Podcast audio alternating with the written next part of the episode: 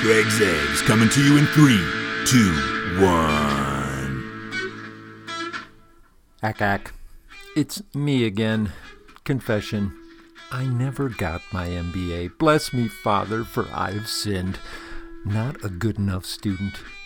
Too distracted with other cool stuff, but I was lucky enough to pick up a street PhD along the way. Don't get me wrong, baby, education is cool, you need it, but it's only about 20 to 30% of the total package.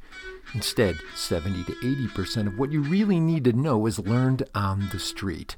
For me, this life experience that got me my street PhD was powerful and painful. And you never got a report card, a grade, or WTF GPA. Instead, you lived to see another day. Yippee! Street PhD teaches how to negotiate, wrangle, and survive. Street PhD builds character, strong intuition, spidey sense, knowing when to open your pores and when to keep them closed.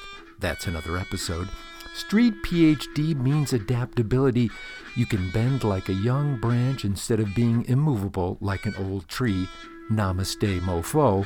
Street PhD teaches us how to make the best of a weird, bad, or dangerous situation. Street PhD increases recall, helping you to vividly remember that previous elbow deep probing you got and how to avoid it next time.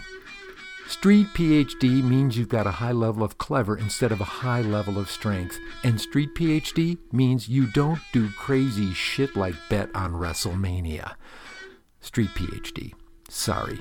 No sheepskin, no cap and gown, no making your parents proud at the graduation ceremony. Instead, your PhD intimately connects you within your industry.